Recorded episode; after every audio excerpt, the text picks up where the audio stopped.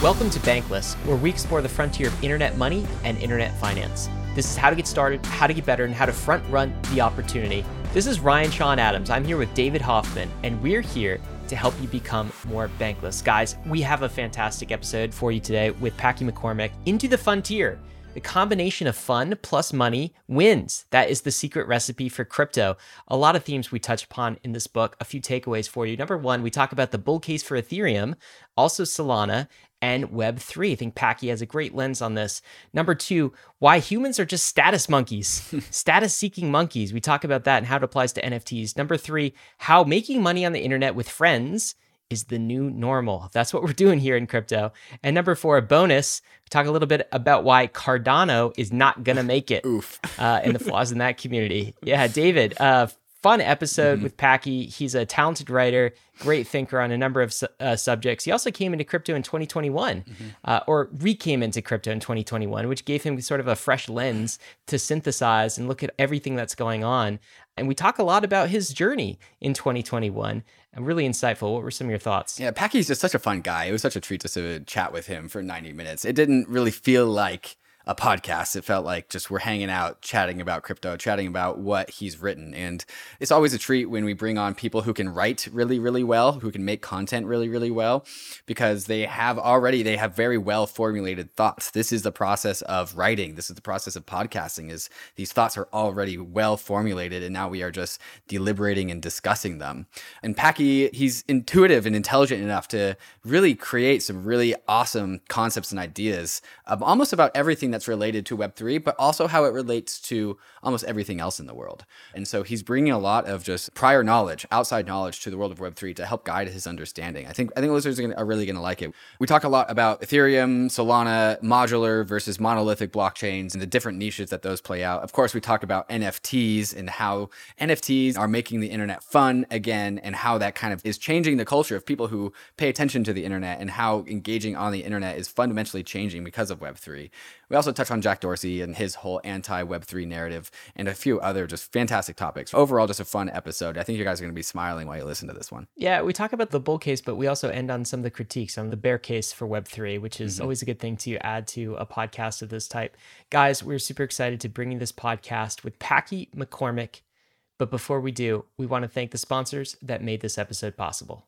The Layer 2 era is upon us. Ethereum's Layer 2 ecosystem is growing every day, and we need bridges to be fast and efficient in order to live a Layer 2 life. Across is the fastest, cheapest, and most secure cross-chain bridge. With Across, you don't have to worry about the long wait times or high fees to get your assets to the chain of your choice. Assets are bridged and available for use almost instantaneously. Across bridges are powered by UMA's optimistic oracle to securely transfer tokens from Layer 2 back to Ethereum. A token proposal is being deliberated as we speak in the Across forum, where community members will decide decide on the token distribution. You can have your part of Across's story by joining the Discord and becoming a co-founder and helping to design the fair, fair launch of Across. If you want to bridge your assets quickly and securely, go to across.to to bridge your assets between Ethereum, Optimism, Arbitrum, or Boba networks.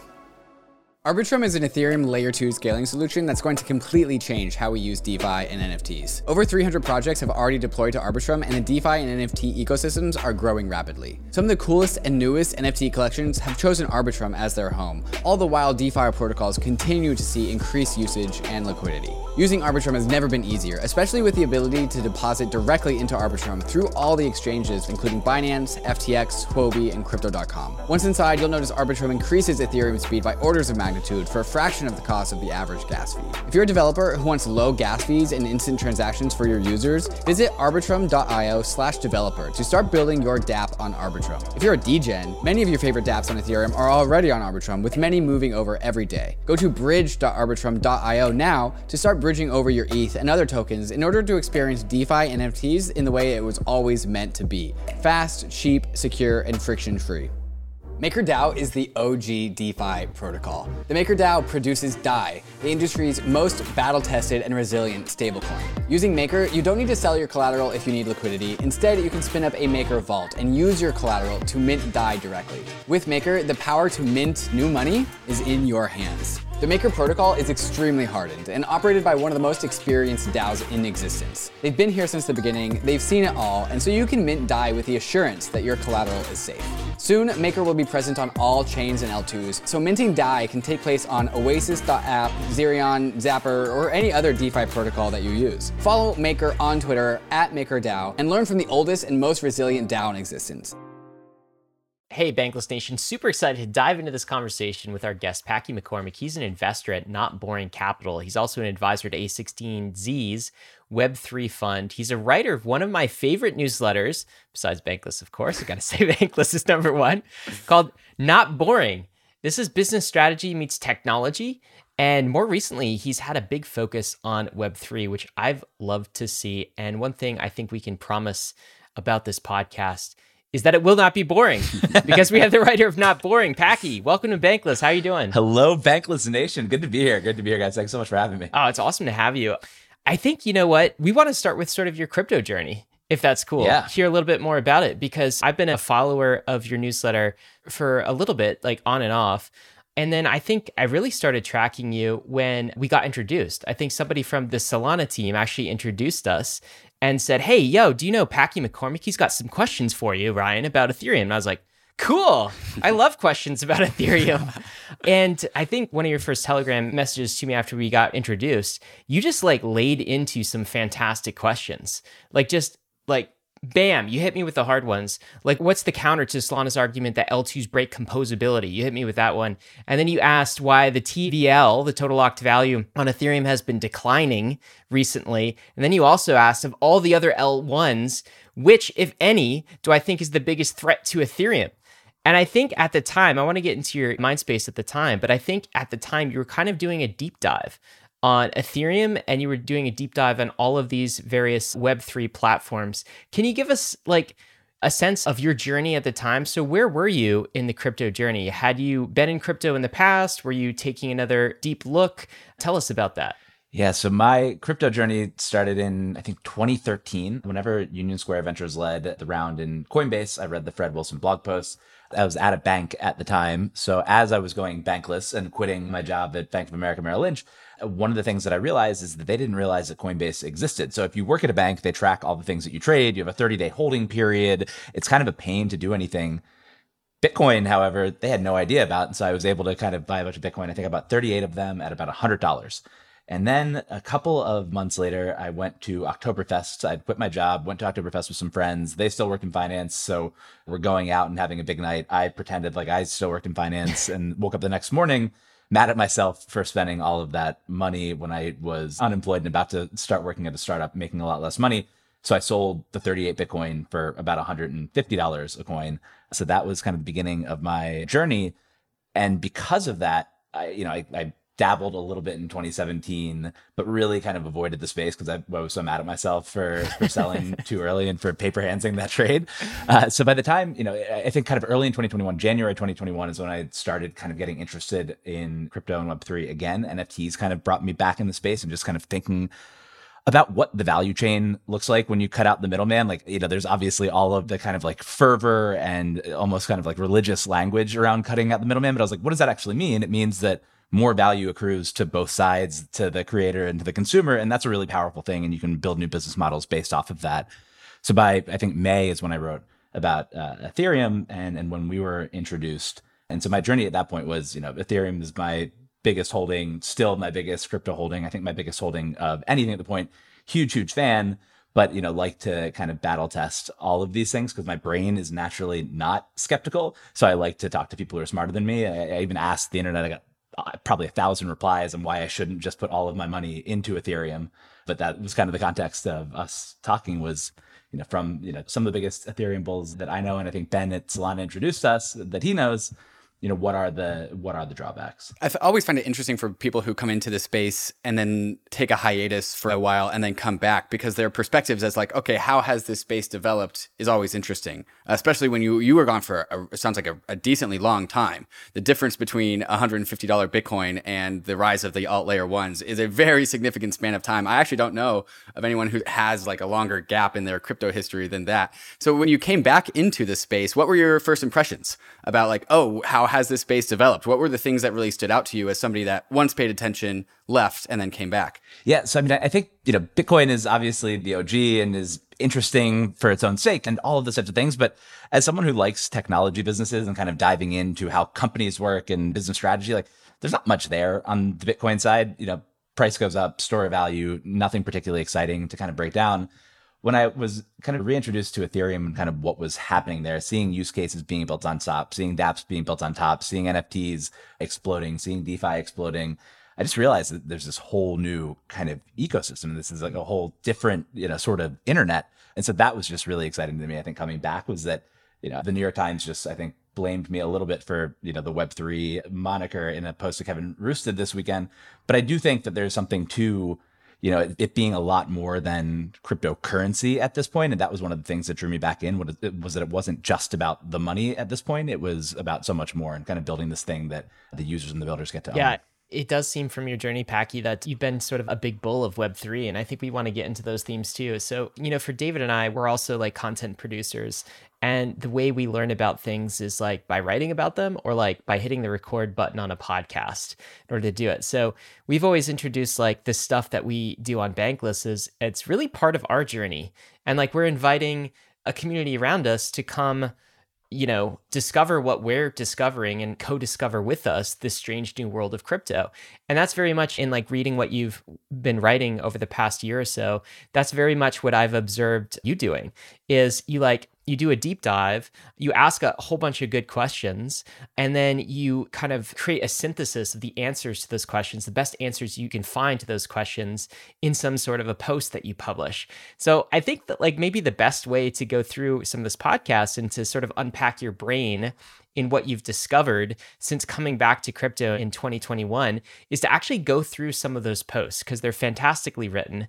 And we want to get maybe the gist of the post. And so there's like five posts that I think would be really cool for us to go through. But let's start with this first one which is the post you published, I think, shortly after your Telegram message to me, where you were doing a deep dive on this Ethereum thing after a hiatus, after, you know, Bitcoin in 2013 and, you know, the sound money meme and all of that maybe didn't resonate with you, but now you've discovered this new thing. And so you wrote this post called Ethereum Own the Internet, a bull case for Ethereum. I want to start maybe with this question where we dive into some of the, the sub themes of this article. But what did you really discover about Ethereum during your deep dive at that time? Yeah, so a fun bit of trivia is that the opening quote in that article was a Ryan Sean Adams quote: "The most bullish thing for Ether is to be understood." Stolen from David. uh, I'm going to have to take credit for that one. Actually, that one was that one was me. Wow. so a misattributed quote. It was Ryan Sean Adams quoting David Hoffman. It was quoting. Yeah, it's a it's Packy McCormick quoting Ryan Sean Adams, quoting David Hoffman. The most bullish thing for Ether is to be understood. It's a Michael Scott style quote. exactly. So I mean, a year ago, and it seems crazy, but a year ago is kind of when I think Ethereum started breaking into like the very popular consciousness. Like, uh, you know, it was getting written up in Bloomberg, and Patrick O'Shaughnessy was talking about it on his podcast. So for people who are kind of interested in kind of business and technology more broadly, I think early 2021 is when people really started kind of relearning about Ethereum. Obviously, you know, you guys have been a, a, great resource for that. One of the things that I think, you know, there's a couple of things that I discovered or kind of just different ways of thinking about Ethereum that I thought were useful.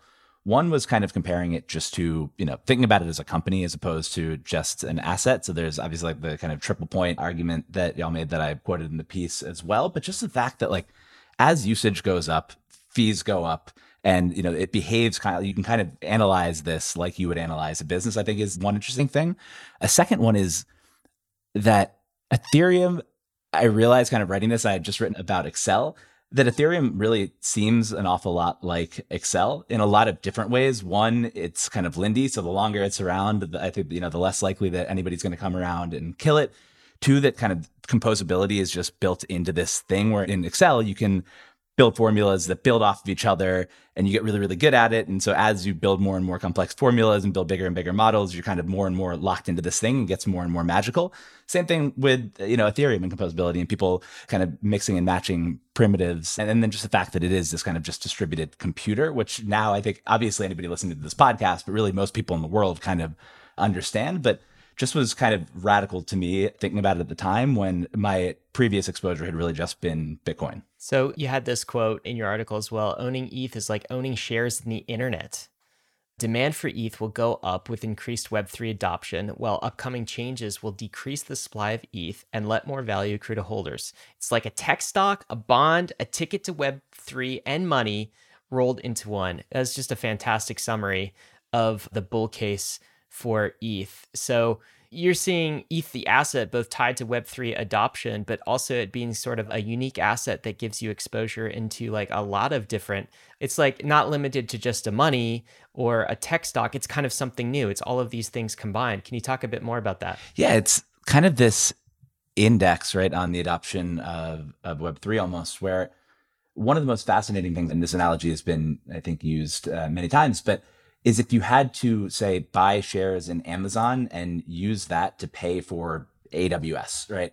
Uh, I think that idea of having to use Web3 by kind of starting by purchasing ETH and then going down the rabbit hole from there and swapping it for other things and staking it and doing all this other stuff all starts with buying this thing that also, you know, with the proof of stake switch and on the verge of the merge will essentially, as people use it more and more, you have to buy ETH as you use ETH, the value goes up. And so that was one of those really interesting kind of mental shifts for me is that it really is like kind of buying equity almost, except for the fact that you then go and use it. We're about to keep on going down your journey into other layer ones because we're following Packy's journey through the process of understanding Web3. But before we talk about the other layer ones that Packy is interested in, what property or quality of Ethereum has that really, really excites you that no other L1 has? I mean, I think the legitimacy is there for sure. And just the fact that that is where so much of the activity lives and so much of the culture lives uh, and you know it just it has kind of that beautiful blend of security um, but you know composability and flexibility and all those types of things that it just feels like a chain that is going to be around for a very very long time and will continue to get more and more used and more and more valuable. And then what about the inverse of that question? What about ethereum do you think really holds you back? I'm not going to say anything novel here right? Like mm-hmm. you know i think the gas and you know speed all the gas has been a little bit more palatable recently but you know, paying $10 even limits the kind of use cases that you can do. But I, I think that'll get fixed. I, I'm, like I said, super bullish. Packy, did anything about your re-entry into crypto in 2021 re-excite you about Bitcoin at all? Or is it possible now to come back into crypto in 2021 and like completely ignore Bitcoin? I've probably actually to my detriment, I think ignored Bitcoin maybe even too much. I mean, so much of the, I think the value in the space moves with Bitcoin still. And I'm awaiting the flippening, listening to Bankless and and getting updates on how close we are to it. But I think for now, uh, you know, at least from a financial perspective, so much of the industry moves with Bitcoin that it's I, I probably ignore it at my own peril. I just don't find it particularly interesting. I find the idea interesting, and I own a little bit of it, and it will sit there.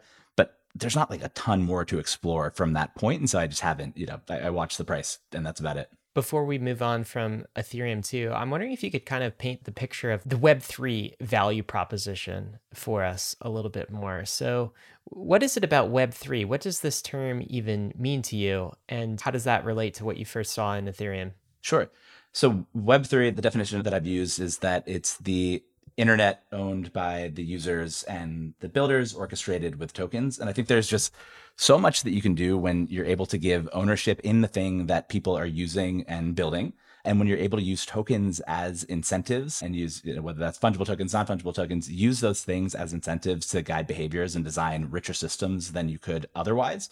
And you cut out the middleman, not in any kind of zealous way, but in a real impactful way where both sides of the equation who are adding value to the system are able to pull more value out of the system. That's what I think is so powerful about Web3 to me. Okay, well, let's keep moving. So, this is sort of the first milestone that we picked up in your newfound crypto journey in 2021, which is Ethereum, the ability to own the internet, right? And this is where, you know, the Web3 kind of starts at some level. Although some might argue Web3 is also a Bitcoin thing. I'm not sure Bitcoin maximalists would embrace that, but um, we tend to think Bitcoin is just another piece of Web3. But you said this in your Ethereum article as well you also talked about some of the risks to Ethereum being like kind of transaction fees and the cost to actually use the main chain network. And you said the L1 that I'm most excited about besides Ethereum is Solana. And of course, that was a, actually a good time to be excited about Solana, or at least it was a good time to be buying Solana for sure, the SOL token. At uh, when did you publish the Ethereum article? Was that in like April? That was May of 2021. Okay, so it's May. So it's right before this thing that Solana community calls Solana Summer, where Solana had a fantastic price run. And also, we're seeing some real traction on Solana. So let's talk about the second article and the genesis for that article, which is Solana Summer. So clearly, before this article, you had been looking at Solana and been bullish about Solana. But can you tell us why you were excited about it? Was it really the transaction fees? Were there other elements in play that made you excited about the Solana ecosystem? So, in the smallest of small worlds, uh, Ben Sparango who works at Solana and introduced us, was my neighbor growing up. And so I know that he'd been involved in the space for a little while and I'd kind of tracked him. But as I was kind of out of the space, wasn't tracking as closely, then I came back in and caught up with him. And he told me kind of why he went to Solana and what he was so excited about and what he was working on, introduced me to Anatoly and just kind of got more and more bullish. I mean, transaction fees and speed are obviously two of the things that got me excited to start. But I think the thing, you know, the way that I tried to frame the piece and the way that I tried to frame a lot of the things that I write about crypto is not as this completely other thing, but as a thing that kind of follows, you know, some of the same rules that most businesses have to follow, but just with some supercharged tokenomics built into the mix. And so for Solana, it's really kind of a platform dynamic where Solana does well if it's able to acquire developers who build products that acquire users and it's kind of you know that that simple. Uh, and so what attracted me was i started talking to more and more and more people who were building on top of solana and there felt like there was a lot of developer interest moving over there. How about the transaction fees in solana? So in your article you wrote this i think at the time it cost something like $3 to do a transaction on bitcoin. And at the time massively high gas fees. People probably remember this in May of last year, eight to forty dollars on Ethereum mainnet. And at the time, it only cost 0.001 cents, like a fraction of a penny, to do a transaction on Solana. Do you think that is the big kind of value proposition that something like Solana brings, aside from, like, of course, Ethereum has a fantastic community. But aside from that, is it mostly about transaction fees and decreasing the cost of those? I think it's transaction fees and speed, right? It just feels performant. There's I'm gonna blank on the name. Maybe we can put it in the show notes afterwards. But there's a website that you can go to on Solana that actually lets you kind of just execute transactions in real time as fast as you can kind of hit a button, and it shows those transactions settling like kind of within seconds and it's just a very different experience than operating on ethereum where you're used to you know signing a transaction with a metamask and just kind of waiting for a little while until you know something happens. So I think there's that speed element that attracts people in addition to the low transaction cost, which is really nice as well. Do you think that's what a lot of people are looking for? Like when they come, I mean, everyone's used to mainstream, right? It's like mainstream is used to a Web two experience where just like I click the button and the thing works, right? It's like very easy to use. In crypto, we're kind of used to like janky user interfaces. And so like I mean people that use the original MakerDAO interface you know they see the abilities that the new generation have today and like the seamless things you can do in metamask and they think oh man this is fantastic. It's so easy to use. But if you talk to like you know your mom and get her to do something in defi she's going to be completely flustered like have no idea how things work because it's so clunky and difficult. Do you think that is part of the appeal of something like solana? Hey this thing just kind of works the same way the internet does and you click a button and things happen and that's it. A hundred percent. I think you know, one of my maybe less popular takes is just that, you know, the people who care the most about decentralization, the people who are most willing to put up with janky experiences to interact with crypto are probably the people who are already in the space. And so as you think about onboarding the next billion users, which every product, including Solana, claims to want to do, I think making an experience that feels more and more and more like Web 2 uh, from a usability perspective, like kind of the promise of the, you know, Web 3 is that it combines the open kind of permissionless nature of web 1 with the usability of web 2 and so i think the closer and closer you move to usability experiences that people are used to the better it will be so you're almost like a UX maximalist then a little bit. Like not a maximalist but things like this anything maybe, but like as far as you think that you would prioritize user experience as, as one of the most important things about the crypto experience. I think it really depends who you're building for. Like so I wrote about flow recently as well. And I think kind of similar similar argument there, where there is a portion of people for whom I would much rather they own their NFT and own their digital assets than not. And if that means that you know short term you're not fully decentralized and you're using your credit card and it feels more like a Web2 experience, but you own the thing, that's great. And, you know, there's a large portion of the population for whom that's really valuable. There's a smaller but super valuable and passionate portion of the community for whom the janky experience is kind of part of the fun. And it makes you feel like you're a part of something. And it's almost like a video game where, you know, part of the beauty of a video game is that you're doing something that's hard but achievable. And there's something about that in crypto as well. So I'm not necessarily like a clean, smooth, easy on ramp maxi, although I think they're super valuable to get the next billion people into the space.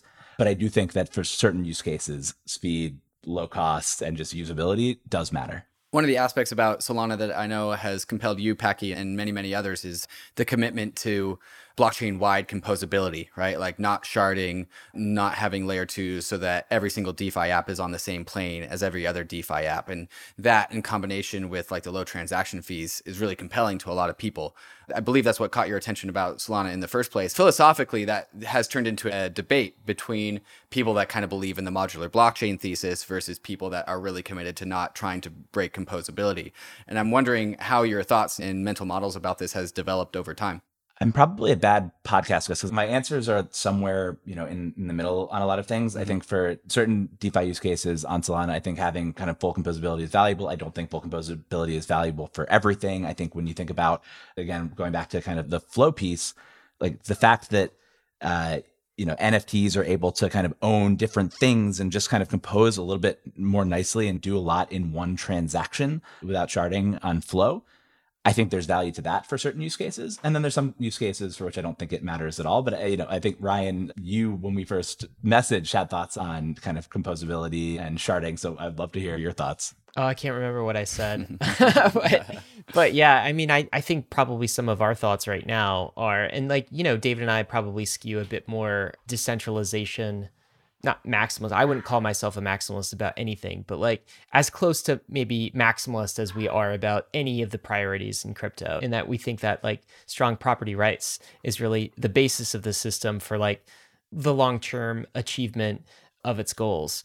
And so we've done a lot of work on exploring and, and, talking about this whole design philosophy, the difference between a modular blockchain and a monolithic, or something like Solana is going down the monolithic path where they're trying to kind of expand their base layer and put consensus and data and execution all inside of the same system.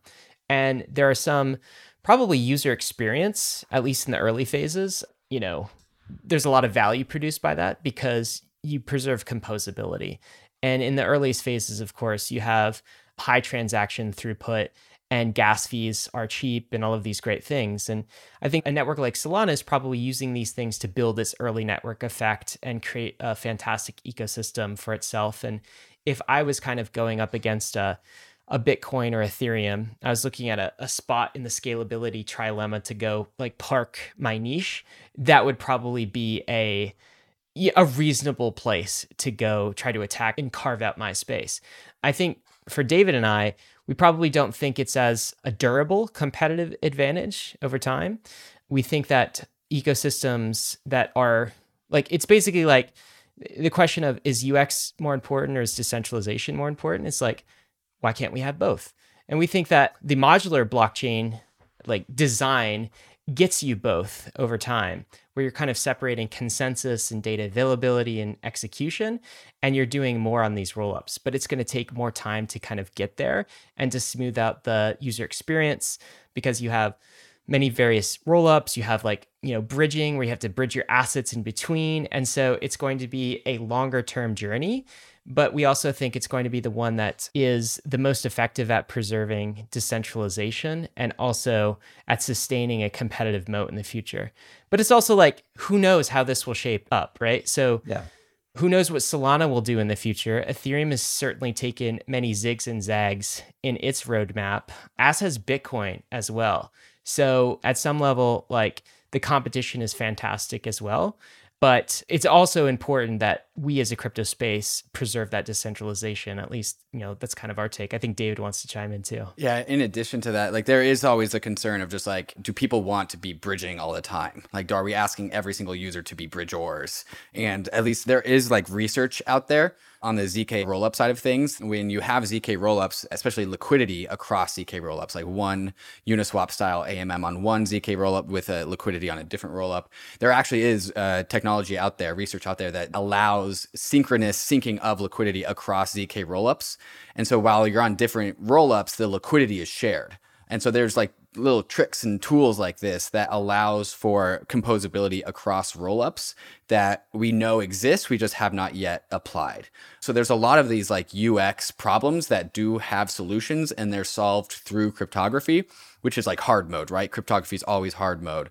But it's also the way that you preserve decentralization while also solving some of these ux issues. And so what i think ryan would agree is like we both think the hardest problem in crypto is getting your monetary policy fixed. And that is the thing that we have not seen any alternative layer ones be able to do. And so, you know, what Solana offers in like cheap transaction fees and universal composability, it loses in an insane amount of issuance of the SOL token to provide that service. And so we kind of think that if you're not playing to be money, you're not playing to win, right? Like the game is to be an empire, and an empire kind of needs to have its own native currency. And if your currency has a hole in the ship because it has to issue a ton in order to provide the services that it's providing, then you're playing to lose. And not to say that this is the end all be all state for Solana. Like Ethereum had issuance, very, very high issuance at the beginning of its trajectory. But also the difference was that Ethereum also was focused on that as a culture and as a community from very early on. Yeah. I mean, I'm incredibly excited for the zero knowledge future. Mm-hmm. And I think there's, you know, there's just so many benefits there that, you know, I'm again, super, super, super bullish on Ethereum. And that's one of the reasons that that's the case. I also think that, you know, the current kind of bridging an L2 experience is harrowing for me, let alone, you know, if we're talking about my mom trading DeFi, like mm-hmm. There is no way that she is sending money over a bridge, even to Polygon, uh, and waiting and wondering where that money right. went and if it will ever hit the other side and all of those types of things. And so I think to kind of keep that like beautiful internet tracking curve of crypto adoption that we've seen, having other L1s that take different approaches now, and to your point, may change over time, but that take different approaches now I think is a really, really valuable thing for the space generally. Can we talk? I'm curious, Pack. You, you have this great section in your Solana article about how value accrues to Solana, where you also summarize how it accrues to Bitcoin and ETH. And I think you do a really good job of that. And then you try to put into words how value might accrue to the SOL token. And I'm curious to dig into that. But I guess, you know, the summary here is you're saying Bitcoin acts as a store of value which is a mix of intersubjective belief, just like the meme value, let's call it. Also, supply and demand, the fact that there will only be 21 million Bitcoin. There's also these other things like the mining cost floor. And then maybe there's this market cap based on gold price, could be one of the intersubjective beliefs that we're measuring it against. So it's basically a store of value. And then you also see ETH as a triple point asset in that it is a store of value. It is also a consumable. So it's every time you spend ETH on block space and there's block space demand, some of that ETH is burnt, right? And that goes back to holders in the form of negative issuance. And it's also a capital asset when you stake. We've certainly talked a lot about that on Bankless. And then you said this Sol behaves similarly to ETH with a few key differences. It's also a triple point asset.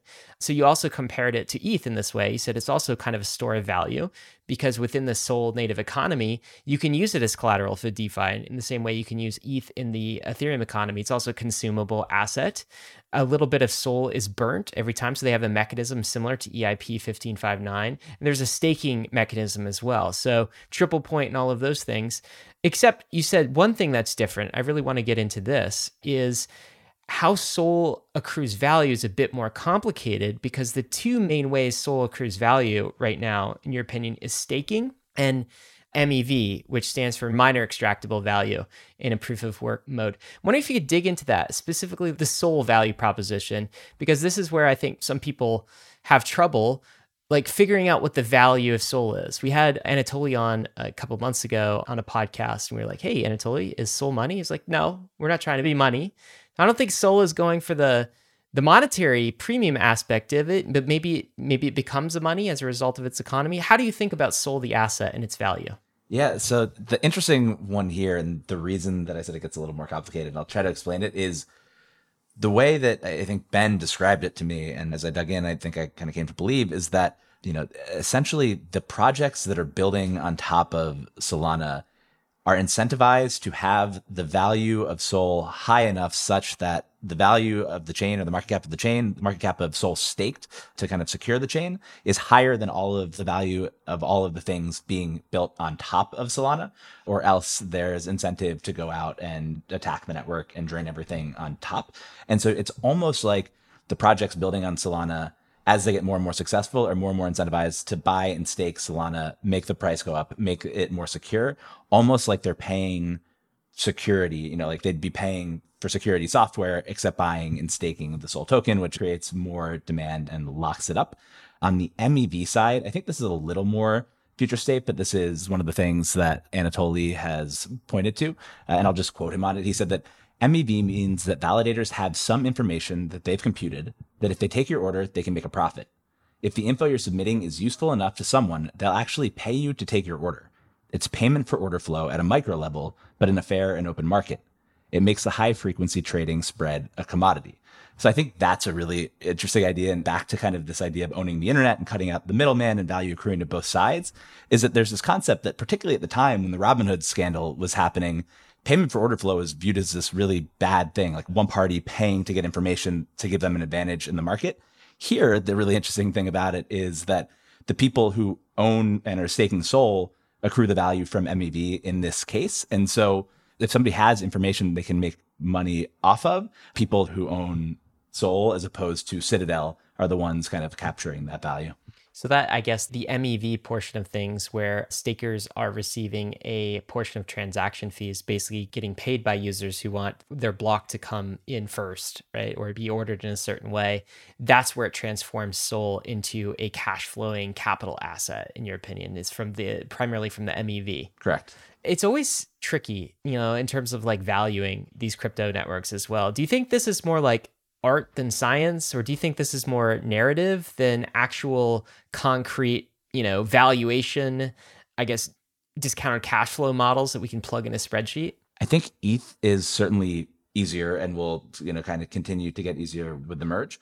I think in Sol's case, certainly, maybe I'm just not a good enough scientist and I'm more of an artist. So I'm going to lean towards the artist side. But just, you know, kind of the rough rule of thumb for me is if activity and value on top of Solana goes up, price of Solana should go up. Now, could I build you a model that tells you what that price should go up to? Absolutely not. And I think that's kind of, you know, a mix of my shortcoming on the modeling side and my rustiness there, mixed with the fact that it's a difficult thing to value. And, you know, in all of my time talking to the team, I don't think anybody ever brought up price once. Uh, you know, it's just not as you know, important an aspect in the community as it is for other other tokens.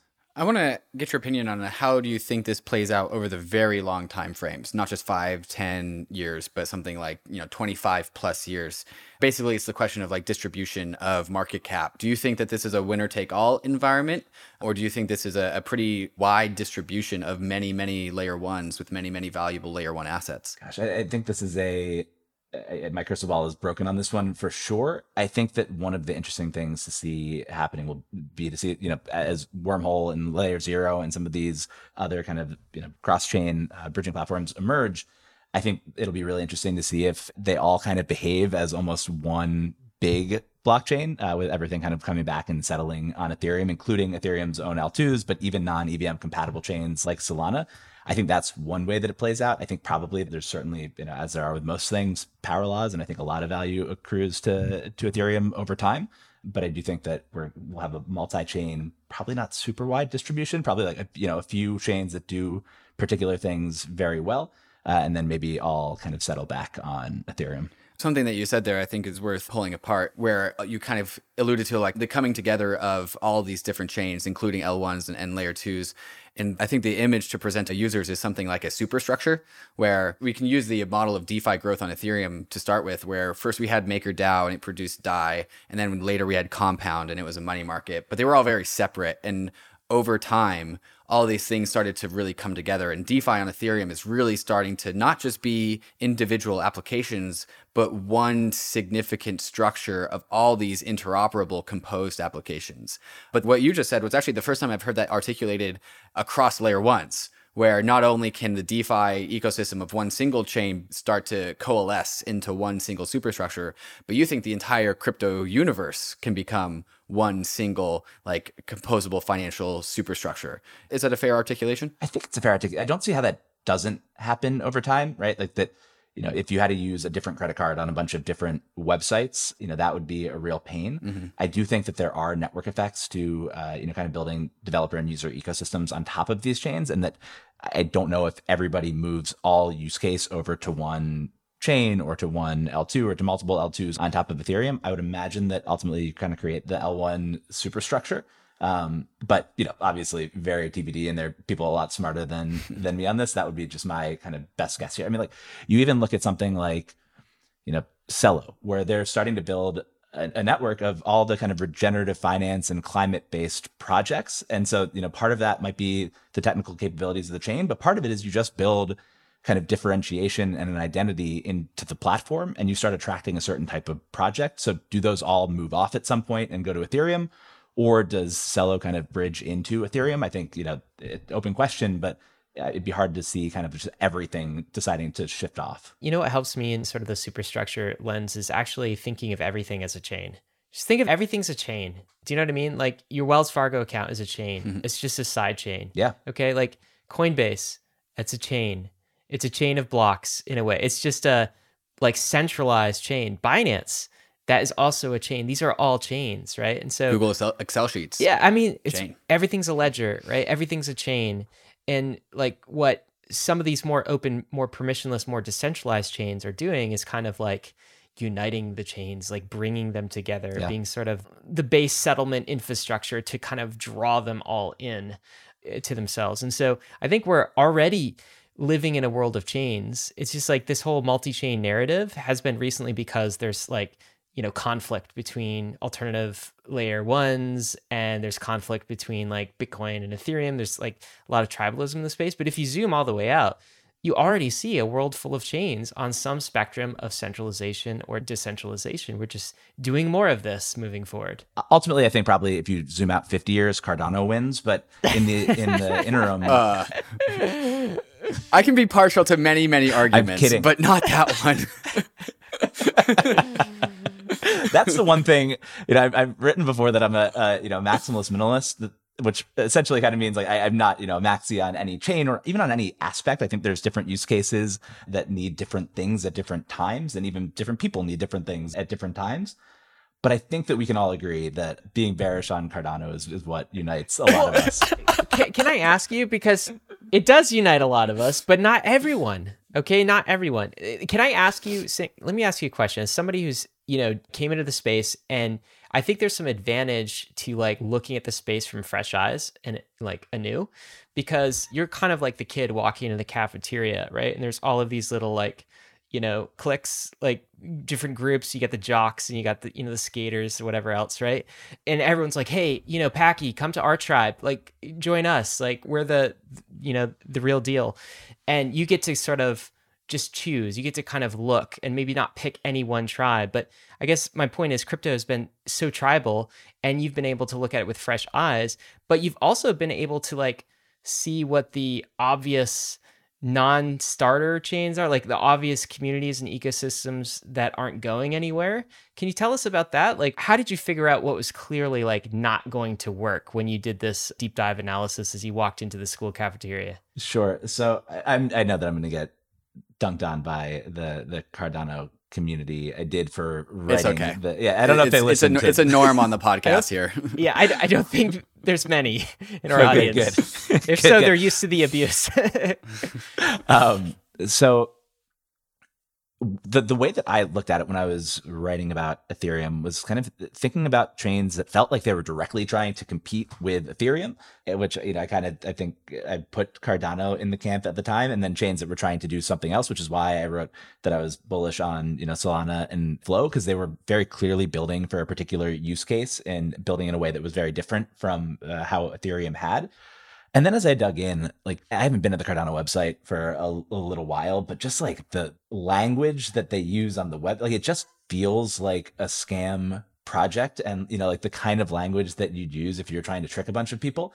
They've done i mean obviously like a, a, very good job i think of making it like an us versus them mentality. I asked i made the mistake of asking on twitter you know what l1 people were most bearish on and i said don't say cardano because we're all bearish on cardano or something like that and a lot of people kind of came back and were like yeah of course you're a vc there's no way for a vc to make money on cardano ignoring the fact that you know one of the reasons charles is no longer at ethereum is because he you know was greedy, you know, short term kind of greedy there. All of that. It's just a very weird, like you know, using tribalism as like the only thing, mm-hmm. uh, as opposed to kind of any real activity on top of the blockchain. If you use the same heuristic that I use for Solana, where there's a bunch of developer activity happening on Solana, that's not there on Cardano. I've not used a project ever that's been built on Cardano. And so those are some of the kind of things that I look at it. Yeah, one thing we've said for a while, and I'm wondering if you think this experience is true too, is like the way to like cut through all of the BS is like go start using some apps. Mm-hmm. Like stop listening to what YouTubers say and people on Twitter, and like go actually use the stuff. Go check out a wallet, go check out an app. There's one time I asked on Twitter, "Hey, can somebody point me to like where I can swap tokens on Cardano? Like where's the Uniswap of Cardano?" And somebody some Cardano shill in my replies sent me to a link that was a website that advertised being the Uniswap on Cardano. Wasn't live yet, but when I wanted to hit the enter app button, the link took me to go buy a token on Ethereum's Uniswap. and so I'm like, Ooh. Which leads to a question. You, you talked about how like um, you got the Cardano Bros replies on your Twitter feed about like oh like you know anti VC narrative like VCs don't invest in Cardano, and we've seen this narrative weaponized many many times before. This was definitely a very significant part of the culture of the Wonderland project from the the following of Danny Sesta, and Ryan and I were the brunt of that when I didn't know who Danny Sesta was, and then we all of a sudden were like VC bros or something like that. It was crazy, and so so again, going to what Ryan was saying about coming into this industry with fresh eyes, talking about with some of the more legitimate chains, when you come into the lunchroom and you see like the Solana click and you see the Avalanche click and you see the Ethereum click, how would you describe the differences in those cultures? Are there any differences that stand out to you? There's no huge differences that really stand out among the legitimate chains. I mean, I think that, you know, maybe Solana feels like a little bit like the blockchain behaves, like it feels a little bit kind of faster pace and maybe a little bit more degen, although there's obviously plenty of degen on both Avalanche and Ethereum. But I think that they all have, or, you know, I've spent a lot more time in the Solana and Ethereum ecosystems. The two of them, I think, have, you know, very kind of like positive kind of internal community. And I think there's a, a, big emphasis on actually using the products. I mean, like for me, when I came in and started playing around in the space, one of the first big aha moments for me was when I was working with the team at Mirror to make one of the pieces that I wrote both ownable as an NFT, but then kind of automatically also distribute the proceeds to all the people that I cited in the piece. And like doing that, I was just like, this is really magical and that was because you know people in the space when i had said that i was kind of getting interested were like oh you should try to do this you should try to do this you should try to do this as opposed to buy our token buy our token buy our token. And so i think getting that first kind of real hands-on experience playing with something and having it do something that i couldn't have done otherwise i think is you know the kind of value of both those ecosystems is pointing people that way Aave is the leading decentralized liquidity protocol, and now Aave v3 is here. Aave v3 has powerful new features to enable you to get the most out of DeFi, including isolation mode, which allows for many more markets to be launched with more exotic collateral types, and also efficiency mode, which allows for higher loan to value ratios, and of course, portals, allowing users to port their Aave position across all of the networks that Aave operates on, like Polygon, Fantom, Avalanche, Arbitrum, Optimism, and Harmony. The beautiful thing about Aave is that it's completely completely open source, decentralized, and governed by its community, enabling a truly bankless future for us all. To get your first crypto collateralized loan, get started at aave.com. That's A-A-V-E.com. And also check out the Aave Protocol Governance Forums to see what more than 100,000 DAO members are all raving about at governance.aave.com. If you're trying to grow and preserve your crypto wealth, optimizing your taxes is just as lucrative as trying to find the next hidden gem. Alto IRA can help you invest in crypto in tax advantage ways to help you preserve your hard earned money. Alto Crypto IRA lets you invest in more than 150 coins and tokens with all the same tax advantages of an IRA. They make it easy to fund your alternative IRA or crypto IRA via your 401k or by contributing directly from your bank account. There is no setup or account fees, and it's all you need to do to invest in crypto tax free. Let me repeat that again. You can invest in crypto tax free. Diversify like the pros and trade without tax headaches. Open an Alto Crypto IRA to invest in crypto tax free. Just go to altoira.com slash bankless. That's A-L-T-O-I-R-A dot com slash bankless and start investing in crypto today. The Brave browser is the user-first browser for the Web3 internet, with over 50 million monthly active users. Control your digital footprint with built-in privacy and ad blocking. Inside the Brave browser, you'll find the Brave Wallet, the first secure crypto wallet built natively inside of a Web3 crypto browser. Web3 is freedom from big tech and Wall Street, more control and better privacy. But there's a weak point in Web3 your crypto wallet. The Brave Wallet is different. Brave Wallet is built natively inside the Brave browser, no extension required, which gives the Brave Wallet an extra level of security versus other wallets. With the Brave Wallet, you can buy, store, send, and swap your crypto assets, and you can even manage your NFTs and connect to other wallets and DeFi apps, all from the security of the best privacy browser on the market. Whether you're new to crypto or a seasoned pro, it's time to switch to the Brave wallet. Download Brave at brave.com slash bankless and click the wallet icon to get started. Okay, so we're checking the box on Packy's travel. So we started with Ethereum and like looking at this whole Web3 thing and exploring that. Now we looked at some alternative layer ones, in particular Solana. Now let's talk about this other article that you wrote, which is like a big theme of 2021 that I think you dove into headfirst, and indeed all of us dove into headfirst, which is NFTs. And you wrote this fantastic article called Status Monkeys. And there's a little bit of theory in this article at first that maybe we want to start with about the status monkeys. Because who are the status monkeys? All of us, human beings, are status monkeys, right? And I think you cited a status as a service article from Eugene Wei. And I wasn't actually familiar with who he was. Maybe you could describe what that is, but I just want to read out the two bullet points for Eugene Wei's thesis that, that you articulated, which is number one, people, all of us, are status seeking monkeys. And number two, people seek out the most efficient path to maximizing social capital. And I think Eugene wrote this in 2019 before NFTs were like quote unquote a thing, like a cultural thing.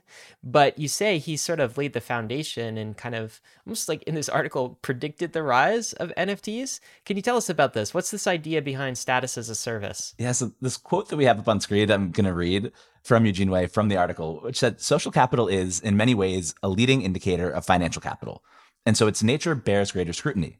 Not only is it good investment or business practice, but analyzing social capital dynamics can help to explain all sorts of online behavior that would otherwise seem irrational. And like I have been a Eugene Wei fan for a while. He's written a bunch of, you know, really great essays, particularly on kind of social media platforms. He's done some great work on TikTok. He has this essay, Status as a Service, which might be his most popular ever, which essentially describes how new social platforms are able to kind of take off. And it really is like kind of by creating a new proof of work that kind of appeals and is doable by a younger generation of people. So if you missed out building a huge Twitter following or, you know, people who are older and have been on the platform a while have big Twitter followings because they were funny and they were good at writing 140 characters and like they got really good at that proof of work.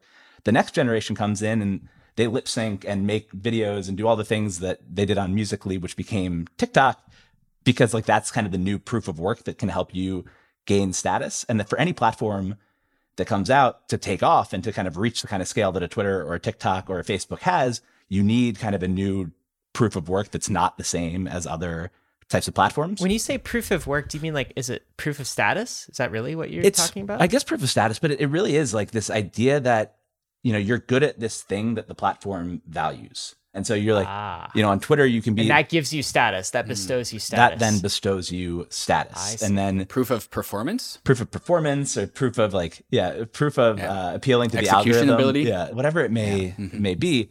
But that any platform that comes in and tries to kind of steal that same mechanism from an existing platform is going to fail. And so I think one of the really interesting things to me in rereading that article was that you know, there's a lot of attempts and will continue to be a lot of attempts, and I hope some of them work, of building kind of decentralized versions of the existing kind of social media platforms by using almost the same product and almost kind of the same proof of algorithm or proof of performance or whatever we want to call it. And I think that actually might be trickier than people think. And that something new like NFTs actually behaves maybe more like a Web3 social network that's native to this new thing that you know, either says I have money, and so that's one way of status. In Web two, you can still bring in exogenous capital. If you know, when Obama signed up for Twitter, if he hadn't been on there first, he would get a million followers instantly. But any random person like us would sign up; it would take a while. I think it's very, very similar to NFTs, where you can either buy your way in because you have exogenous capital, or you can be early to projects. You can be deeply involved in the space. You can participate in communities. You can turn your Bored Ape into a mutant ape. You can do all the things that you need to do to prove that you're a part of this community. And so it almost feels like kind of the first social network on top of all the other social networks is this NFT layer. That's fascinating. And the ability to like um I guess convert some of your social capital right into like actual monetary capital liquidity is kind of new and that's kind of interesting. There's also Packy this graph that you put in where I think Wei talks about like three elements, three important elements here, ingredients to all of this, which is like social capital is one kind of dimension, also utility, but also this third thing, which is entertainment. Can you describe what is this graph showing us here? The graph is showing the types of things. So you're essentially looking at a quadrant with another axis, another line kind of through the middle social capital, entertainment, utility from low to high, and that any new social network that is going to emerge and kind of reach scale needs to be high on social capital, which you know gives people the opportunity to build up their social capital. It needs to have utility. So you know, remember Facebook? Like Facebook was valuable in the beginning because it let you connect with people that you went to high school with, or, you know, it let you find that person that you met at the party the night before. So there's some utility that kind of kicks everything off, come for the utility, stay for the network. And then there's this entertainment value of, oh, this is really fun. So going back to the Facebook example again, there has to be something like scrolling through the news feed, seeing what your friends did last night that is actually really fun, or scrolling through, you know, TikTok is really, really fun. So it has to have kind of at different stages in its life a mix of high social capital uh, gaining ability, high entertainment, and high utility. And then you could put like NFTs on the same graph, on the same axis as well. And David, I'm wondering if you could scroll down to that. So, what it shows is that right now, NFTs already kind of high social capital within the space. I have high utility. That is debatable, and every project has utility somewhere on its roadmap. And then entertainment is going up. I know you guys talked about the Bored Ape Yacht Club round and trying to build the metaverse. So, for example, if your Bored Ape actually gets you into a game world and you can play around and it's fun, just even being part of the community is fun. Like, it, there's all these entertaining pieces to it. But you know, being able to show a Bored Ape on your profile picture, there's a reason people do it. It's to show that they have status. It's to show their social capital, and then utility again debatable, but at least will give you access to a community might give you access to future drops, you know, and then hopefully over time more utility will be built in into things. And so NFTs kind of fit perfectly into the Eugene Wei definition of, of status as a service. One of the aspects about NFTs that I think a lot of people, when they get confused about why are we spending like millions of dollars on Bored Apes or why are we spending so much money on NFTs, it's a lot of what you were just talking about, like, you know, access, entertainment, vibes, but also it's the resale ability which is also the utility. And that is the novel thing about NFTs. It's like, no, you're not purchasing a $5,000 monkey figurine that's going to sit in your house, right? You are buying it's an investment, it's an asset that you are purchasing, and you are just kind of that's like. what I keep telling my wife.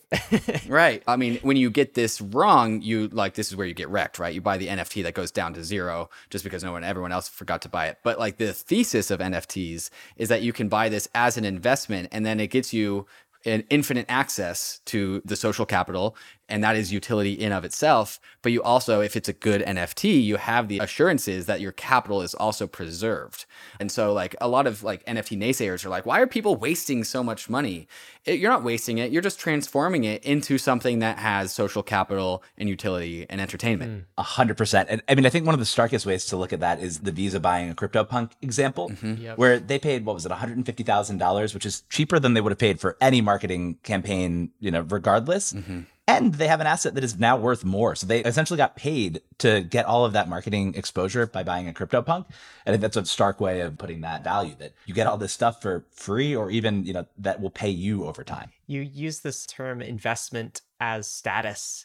So is that just the idea that like you're also in a lot of the social networks in Web 2, we are kind of, I guess, active contributors, but passive investors, right? So I build up my Twitter profile, but I can't take it with me. I can't take my follower list with me outside of that network. But with NFTs and with Web3s, it's really you are an investor in the status networks that you're creating as well. Is that the idea behind investment as status that all of this is much more portable? I think that's part of it. Um, it's also, I think, even beyond Web3, one of the things that I think we kind of all noticed over 2020 and 2021 is that investing became, you know, particularly for retail, more than just, you know, like the discounted value of future cash flows. It became about, you know, if you're a Tesla shareholder, became about being somebody who cares about the environment, who likes memes, who supports Elon, and also the fact that maybe Tesla will produce a ton of cars over time and make a lot of money. Or, you know, GameStop and AMC are obviously the canonical examples of this, where, you know, there's part of an investment that is a financial thing, and there's part of an investment which is a status thing, saying, like, mm. I believe in this thing and I'm putting my money where my mouth is on that. There's another article that you wrote, Packy, that you labeled the Pareto Frontier, and I think that's where we want to go to next. And I think the quote that I think from a different Bankless podcast that I want to bring up is from Chris Dixon when we did our mental models for Web3. Something that stuck with me is he said that NFTs has made the internet weird again. And that was the signal for him that, like, oh, we're on to something now. Like, the internet's weird once again. Like, people are buying monkeys for millions of dollars. And I think we want to dive into the Pareto Frontier, thinking about that as context. This is another graph to explain to the listeners where we have money on the vertical axis and then fun on the horizontal axis. And I think the gist here is you want to maximize both, right? And there's another quote that comes to mind is the future of the internet is making money online with your friends. Yep. Can you kind of just explain the Pareto frontier model for us and the listeners? Yeah, so this is a terrible pun on the Pareto frontier, which is, you know, with a certain set of resources, if you have two axes, in this case, money on one and fun on the other, you can't just push all the way out and have like the maximum amount of fun and the maximum amount of money. There's some frontier where you have to make trade offs. This will be familiar to anybody who's spent time looking at layer one blockchains, for example. But there's a, a trade off set that you have to make where either you can have kind of more money and less fun, like, you know, uh, an investment banking job, for example, would fit into that category, or you can have more fun but less money. So, you know, negative money, maybe even by like paying money to go to a concert, for example. The interesting thing about crypto in this context to me is that by baking money into a lot of different things and by baking fun into financial things like you know NFTs are a super fun investment relative to a bond you can push out the Pareto frontier. And so you have this set of opportunities that is more kind of money or more you know financially good potentially if prices are going up more financially good than any other thing that is that much fun. And you have things that are more fun than any other thing that can make you that much money. And it's a really powerful thing to be able to kind of push that whole thing out for people. I want to put this under the context of DAOs because a line that I've given out a lot is all DAOs are really a vibe. And if your DAO doesn't have a vibe in it, you're not going to incentivize people to come into the DAO to work for the DAO. So your DAO has to have a vibe. If it doesn't have the vibe is the campfire, right? The stronger the vibe, the warmer the campfire, the more people you can support around the vibe. So can you put this into the context of DAOs for us? Like how do DAOs kind of illustrate this Funtier, if you will? It's assume that there is, you know, a DAO for almost anything that you'd want to do, right? You could go work for a DAO to buy an NBA team, right? So this is something that probably you'd want to do anyway, if given the opportunity, if you're a basketball fan, to like work on a group of friends who can buy an NBA franchise. When you put it in the context of a DAO, you can join this thing, you can get the tokens, and as you succeed by doing this fun thing, which is buying an NBA franchise with Krause House, you also have the potential to make money for your work, and you also have the potential to make money as the token appreciates.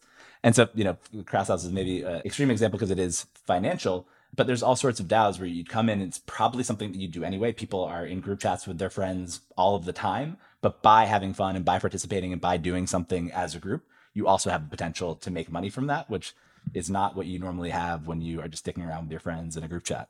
Yeah, this is so cool. It, this is one of my favorite models that I've seen on Not Boring, actually, Packy. Like, I just love this because it, it describes my experience in crypto like perfectly. And I think a lot of people's experience just to make the Pareto frontier even more concrete, right? So you're saying you just optimize for two things in a simple model. The things that you do in life are like either money or fun, right? and then you give an example of let's say you're using a 1 to 10 scale for money and fun.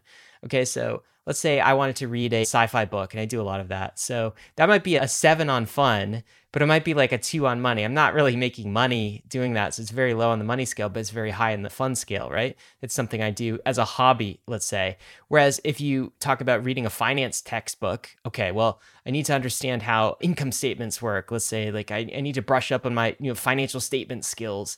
Well, that's probably a six on money. You know, it's probably a pretty useful tool to have in your like business mental model tool set, but man, that's dry. Okay. That's gonna be like a two on fun. um, when we get into talking about like DAOs versus corporations, right? People working at soulless corporations, spending all their time in a cubicle, going into an office every day, doing work they don't love for a mission they don't really care about. An investment banker type role where people, you know, spend their lives competing against other Ivy Leaguers to like get this small set of jobs. That's going to be a nine on money. Okay, you're going to do okay on the money scale as an investment banker, but how fun is that? That may be a one or a two.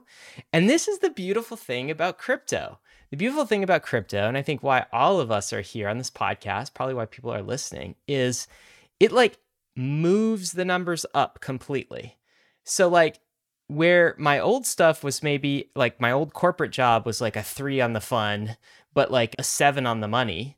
I work in crypto because it's a nine on the fun scale and a nine on the money right? Like, mm-hmm, mm-hmm. and that's what you can do as part of a DAO. And it kind of makes you ask the question of like, wow, if crypto can move up the Pareto frontier for everyone, more fun, more money, making money online with your friends, as David said earlier, how are these traditional institutions going to compete?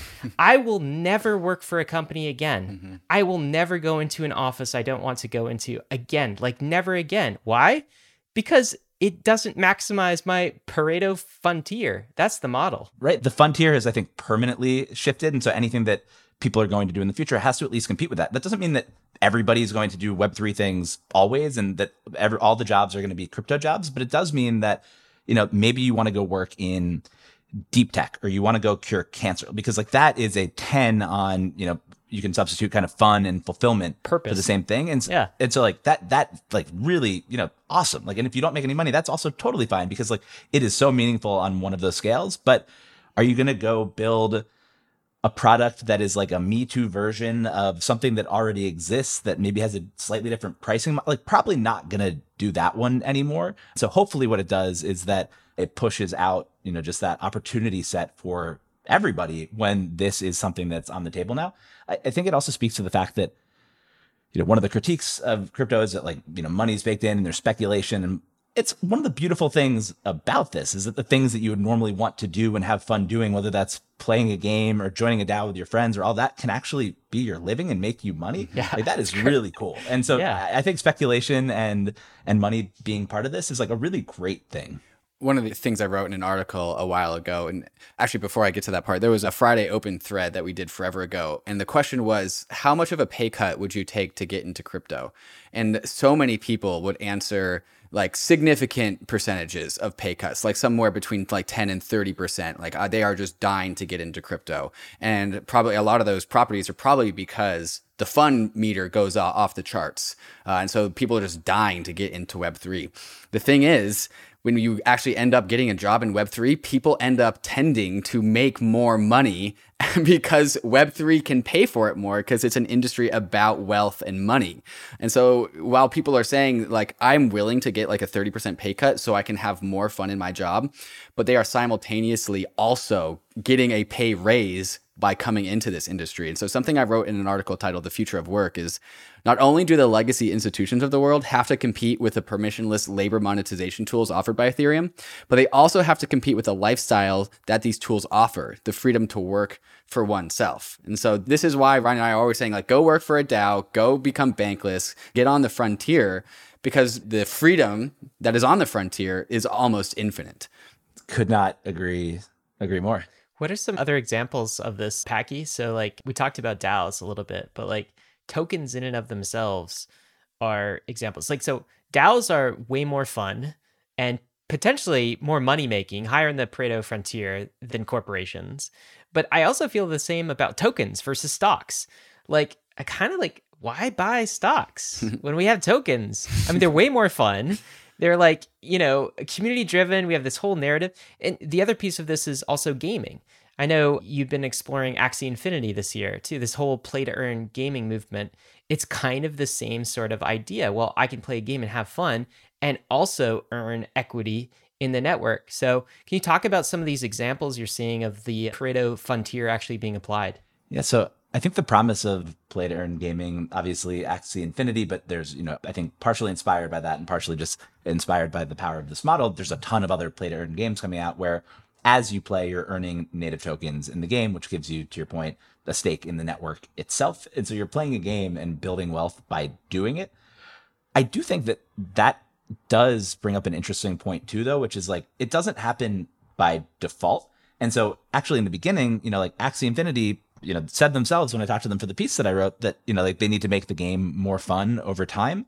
And so in the beginning, you really optimize for the financial piece. And so you go higher on the money scale because you know that it's lower on the fun scale. And ideally over time, you can make it so much fun that it's, wow, really cool that I'm making a little bit of money for also doing this thing that I like doing, but that you need to kind of like play with those levers in the short term. So it is not that this automatically happens, but that you need to be aware that if you're not going to be fun, there better be money involved. and if there's not going to be money involved, it better be really fun. That's a good point. I want to take this conversation actually outside of the crypto industry for a second because there's something to compare it to with the rest of the world, the rest of the labor market. Something that we saw during COVID is a lot of people got laid off from their jobs. They they got their stimmy checks, they got their unemployment money, and then getting these people back to work post COVID was really really difficult, and it still remains difficult to this day. And all of a sudden, labor has had tailwinds to it because people are just less willing to do the things that they were doing previously. People are just fed up with their trad job of just like going and working for low wages. And I'm wondering, Packy, if you could kind of just like comment on like how crypto is expanding the Pareto frontier while the rest of society is more and more just fed up with their traditional trad job of just like grinding through for, for low wages. This can get, I think, super philosophical, right? Like there's this. Let's do it. Let's do it. Yes. Yeah. This Kurt Vonnegut book, Player Piano, where it's this world in the future where things have been automated. He wrote this in the 50s, but this world of the future where everything's been kind of like automated by these big machines that can do all of the jobs. And so the government hires people. If you're not working on kind of building the machine or like being a manager at the place where the machine lives, they hire people to like dig holes in the road and then fill those holes back in and then dig holes in the road and fill those holes back in.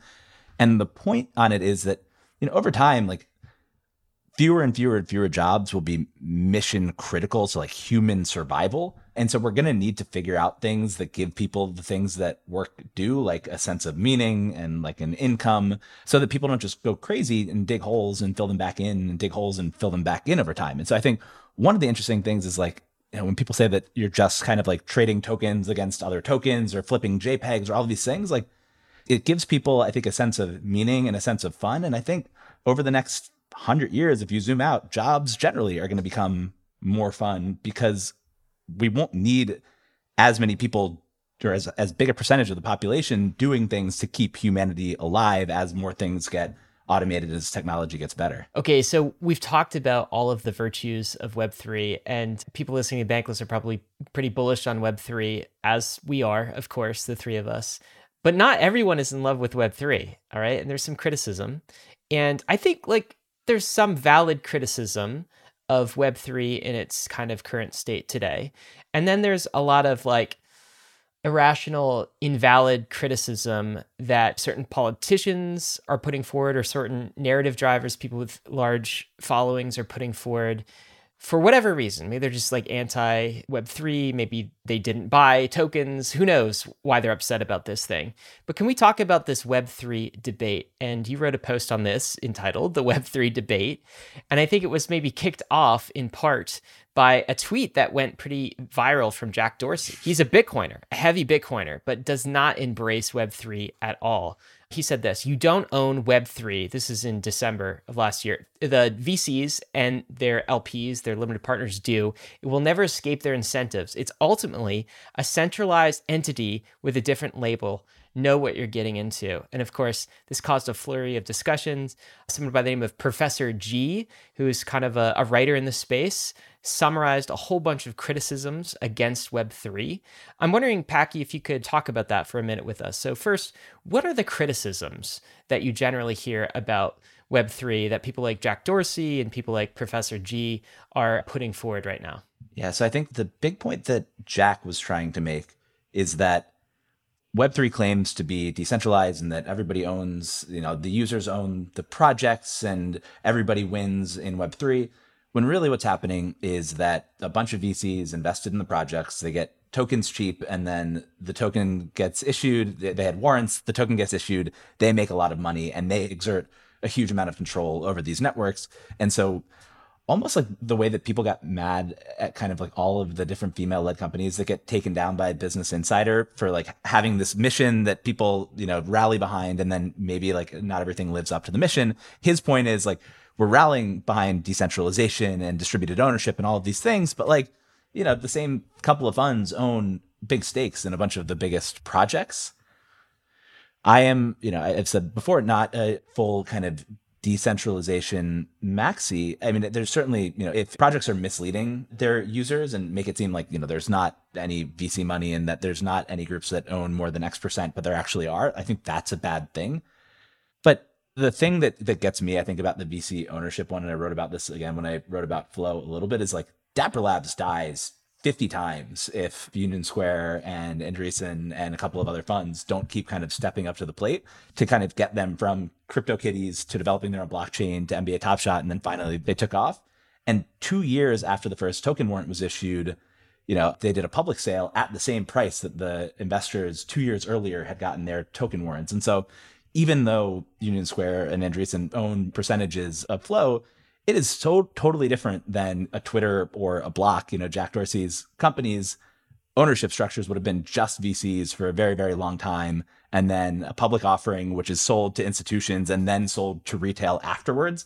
So I think one of the ways that Jack and even, you know, kind of Professor Galloway, this uh, NYU marketing professor turned like just kind of bear on everything technology. One of the things that they're using, I think, is just this trick of misdirection and kind of making the debate about is Web3 fully 100%, you know, fair launch decentralized versus is it better and more decentralized than the things that we have right now? And it loses just so many shades of nuance in the middle. Yeah, I totally agree with that take. And one thing is like I've been an Uber user for a long time, right? And I never got my Uber airdrop, right? I did get my Uniswap airdrop though. Yeah. And so did uh, 120,000 mm-hmm. other Ethereum addresses, right? For you, it's like it's better than the status quo, obviously. And I think one of the points that you make in the rebuttal section is you said this debate is not about whether Web3 or internet owned by the users and builders orchestrated with tokens is net good or net bad for humanity. Not just as it stands today in its earliest forms, but in the promise it holds, in the promise it holds for the future. And we see glimmers of it. I feel like what you're saying is many of the critics, the kind of the common thread, a lot of the criticisms of Web3 is like this purity standard that they seem to hold crypto to rather than just why not compare it to the status quo? No one is saying crypto is perfect right now. We're not saying it's maximally decentralized. We're not saying it's, we, we are actively saying, man, there's so much work we have to do to improve the user experience, to onboard more people, to make it more decentralized, to scale this thing out while preserving strong property rights. And like, we're working on it. But like, they seem to, many of the critics try to compare us to this like pure state as if we're saying, yeah, crypto is the best thing. It's like totally perfect. We have no more improvements to make. Now come hop in our system. I think that's what you're saying here, right? It's exactly what I'm saying. And the fact to your point that it's, you know, they're comparing this kind of like midway through yes. kind of the progress in the building to you know where it should be at some point in the future i think most of the people in the space would agree with what you just said and would agree that there's a ton more work and that we're not even close to the the end state of where this goes but like anything building. And like in the beginning it's messy and it's actually harder to build this way. And so it's going to be messier for longer. I also love the time frames that people use are like well you know it's been 13 years since the white paper. And so if this was ever going to happen it's you know it's the first internet you know, like uh, if you're comparing Bitcoin to the internet, like that's like ARPANET. It took 40 years before there were like kind of real use cases after after that. And people really like you know using the the internet at scale after that. I think a more reasonable time frame is even just looking back to kind of you know the ethereum white paper. And so it's been less than a decade that people have been building apps in a decentralized way. That time frame is also hilarious to me because like literally we went from an industry worth zero dollars in terms of market assigned value which is the ultimate like long-term truth teller of what's valuable and it's the market. We went from zero dollars to over two trillion dollars in 13 years. And you're saying, ah, it's nothing. No big deal. Like, where else have you seen that? Where are the real use cases? yeah. It's crazy to me. One thing that confuses me about Jack Dorsey's perspective is that he seems to judge Ethereum and, and Web3 on its current state, but he applies such a future premium to the future state of Bitcoin and that discrepancy just confuses me so much. It's like, wait, wait, wait. Why do you have so much promise for the future of Bitcoin, but you don't see any promise for the like you're judging Ethereum on its current state? And this mentality is rampant around so many just crypto critics. Yeah, I joked on Twitter that the reason Jack ended up leaving Twitter is because his engineers wouldn't build Blue Sky, their decentralized version of Twitter, on top of Bitcoin. and so he had to go to Square, where at least you can just buy a bunch of Bitcoin in the product. Mm-hmm. Um, it is funny that after he left, they started rolling out like NFT features, Web3 and features, these sorts yeah. of things. Like, mm-hmm. yeah. And I guarantee you, I have no inside knowledge here. I guarantee you, there were meetings where he was trying to get PMs and engineers to build NFTs and whatever else on Bitcoin, and they're like, "We can't, you can't do that. That's not how this thing works." Uh, yeah. The thing that gets me about that and about Professor Galloway, kind of generally, and just kind of the bears and the cynics generally, is that everybody has their incentives, but by being the cynic, you look like the kind of smart, reasonable person, although you're just pumping your own bags in whatever way. Scott Galloway gets mad at things and gets eyeballs. Jack gets people to buy Bitcoin, which he's a huge believer in and holder of, and which you know Square is a big believer in and holder of, and it has as part of its product. But you know, you look smart for being cynical, even though financially, it's like way, it would have been way, way, way worse over the past decade. If the worst financial advice you could have given somebody over the past decade is to sit out of technology and to sit out of crypto. But I don't know. That's kind of my soapbox is that what got me, and I don't like doing ad hominem stuff, but what got me to write a whole article on one person's article that they wrote on their bearish take on Web3 is that there are hundreds of thousands of people out there who see this guy as an NYU marketing professor and somebody that they should trust, who's out there using his soapbox, using misdirection to convince them of his perspective, and they just take it as gospel. And so now you have hundreds of thousands of people who might have been interested in Web3 who aren't going to be now and are going to miss out on kind of all the great things that we've talked about throughout this episode. Full disclosure Bankless has a bias too. We want you to go Bankless. Full disclosure. Packy, I want to actually once again zoom out and kind of view this conversation from a bird's eye view. There's a lot of other things to consider in this world as well. So, you know, it's 2022. We've got a multi-chain, multi-layer two world. Everyone is building their own corner of the metaverse. Society is definitely moving to be far more digital than we ever thought that we would be, probably at this point in time. Meanwhile, there's like war in Eastern Europe. Like countries, entire nations are becoming more distrustful with each other. And people are becoming kind of fed up with the current status quo. There's distrust in institutions. And so we have these two things in the background. We have crypto in the background, we got war in the background, we got inflation going. I just want to zoom out and just like wrap this all up. Like, how do you kind of expect the rest of the 2020s decade to more or less unfold as it relates to crypto, as it relates to Web3, but also as it relates to the demands that the physical world is pushing upon society. How do you kind of just like interpret all of these things? Yeah, ETH to 50,000 at least. Love it. Um, you know, it would be the end of decade price target. But the thing that I've been playing around with and haven't really written about, but it's just this idea of kind of like the things that are going to matter over the next decade are almost these barbells, like the coolest possible things that you can do in the digital world and then the coolest possible things that you can do in the physical world. Like, you know, there's been a big emphasis, you know, by Founders Fund and Lux and a few other funds over the past couple of years in defense tech and space tech and like all this really hard, cool tech that is now kind of coming in vogue as there's, you know, been a war as SpaceX is bringing launch costs down. So I think there's going to be all this really interesting stuff happening in the world of atoms. And then obviously all the things that we've talked about kind of happening in the world of bits and giving people ownership. And then over time, and it's probably starting to happen. You know, climate is probably the area where this is starting to happen the most, where digital and physical are starting to merge and you're aligning incentives using crypto that will hopefully help save the planet. I think over time, these two worlds of kind of bits and atoms are, are going to come together. Like we could colonize the moon by the end of the decade, right? And you're going to need to have new uh, kind of economic and governance models. Each asteroid represents a possibility for someone to go set up their own government. And so the fact that we're able to play with all of these economic and governance models in crypto and then apply them to, you know, space colonization and, to, you know, I just think that that is so unbelievably cool. And so when people in hard tech you know, make fun of crypto or when people in crypto think that like that's the only thing in the world, I get asked all the time why I'm not just a Web3 investor at this point. I think the really interesting stuff is going to happen at the intersection uh, of those worlds. I, for one, cannot wait for the first initial asteroid offerings uh, to come out as, as, you know tokenized asteroids. That'll be a fun future. Um, Packy, this has been such a cool conversation, and it's really great to like I feel like when I'm reading your post, as I said in the outset, this is like all about you know, part of your journey, part of kind of your research journey. I'm curious, where do you think your journey is going to take you next? And also, like, how does writing itself sort of inform how you invest and how you process how you think about the world? I think somebody, when we said we were having Packy on the show, said you should ask Packy how he became such a legendary writer.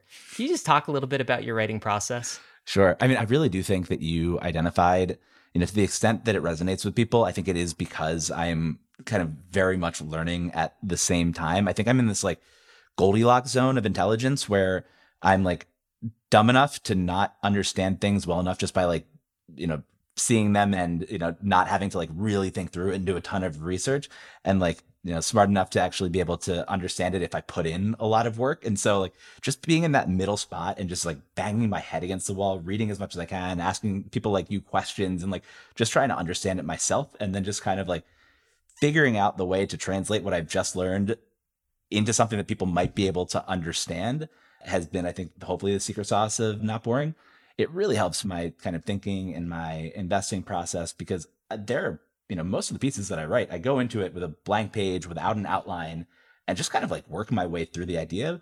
So by the time I hit the end, I had theses that I then go, you know, one, I'm putting out a bat signal that I'm interested in these types of areas whenever I write about something. So I'll see more companies like that. Hmm. And I'm also a lot more prepared because I've talked to the smartest people that I possibly can and read the best things that I possibly can.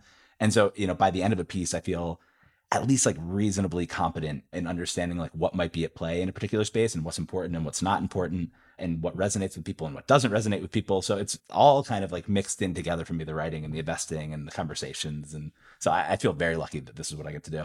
That's really cool. I do think one of the most valuable things you can do as an investor in the space is, of course, use these protocols for yourself, but also just write about them, create content about them. This is how you learn. This is how you educate yourself by educating others. Think out loud. Think out loud. Exactly.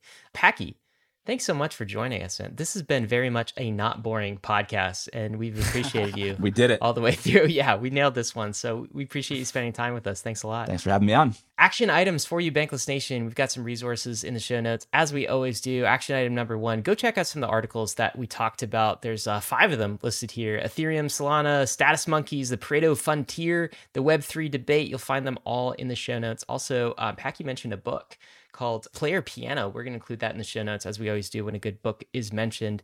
Finally, if you like the Bankless podcast, get us to the top of the charts wherever you are subscribed. Give us a five star review. Tell us what you like about the podcast so we can climb up those rankings. Risks and disclaimers, guys. None of this has been financial advice. It never is. Bitcoin is risky, so is ETH, so is all of DeFi. You could definitely lose what you put in but we are headed west. This is the frontier. It's not for everyone, but we're glad you're with us on the bankless journey. Thanks a lot.